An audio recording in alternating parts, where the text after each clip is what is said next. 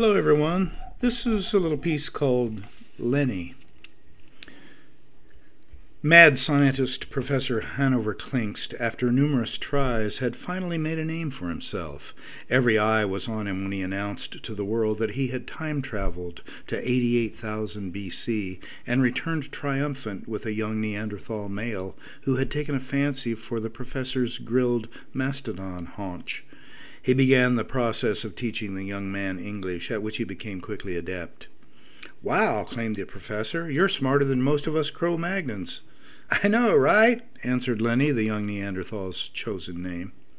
Lurleen McNutt, chief editor at Inanity Fair magazine, did an in depth interview with Lenny, and the feature article made him instantly famous worldwide. She conducted the interview as they watched a jello wrestling match at the Rabbit Hole Bar near Pacoima. The celebrity appearance requests poured in.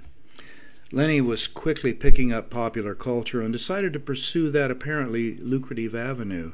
His first appearance on The Dating Game was a bit of a disappointment, though. All the girls gravitated toward the men who were less hirsute, prompting him to schedule a waxing spa day on a weekly basis. That helped, but he was still recognizable.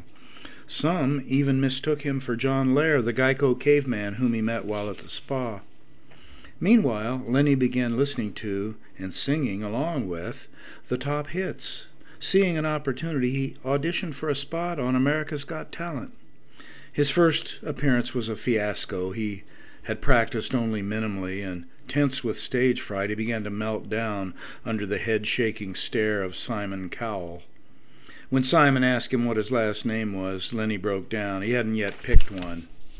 Why can't I become a one name celeb like Sting or Madonna? he anguished. He composed himself and sang I Don't Care by Justin Bieber. Simon's demeanor didn't change, and Lenny decided to forget it and left. However, a few weeks later, he got up his roots deep Neanderthal nerve and auditioned for The Voice. He practiced day and night, mastering the nuances of sliding from note to note as he twiddled the mic and rotated his torso. It worked. No more nerves. Excellent glissandos and syncopated beats permeated his rendition of Billie Eilish's Bored. When he reached the line, giving you what you're begging for, Gwen Stefani fainted, and moments later, Camila Cabello hit the button for the golden confetti to fall. Lenny chose Blake Shelton as his coach for the finals, having discovered country music along the way.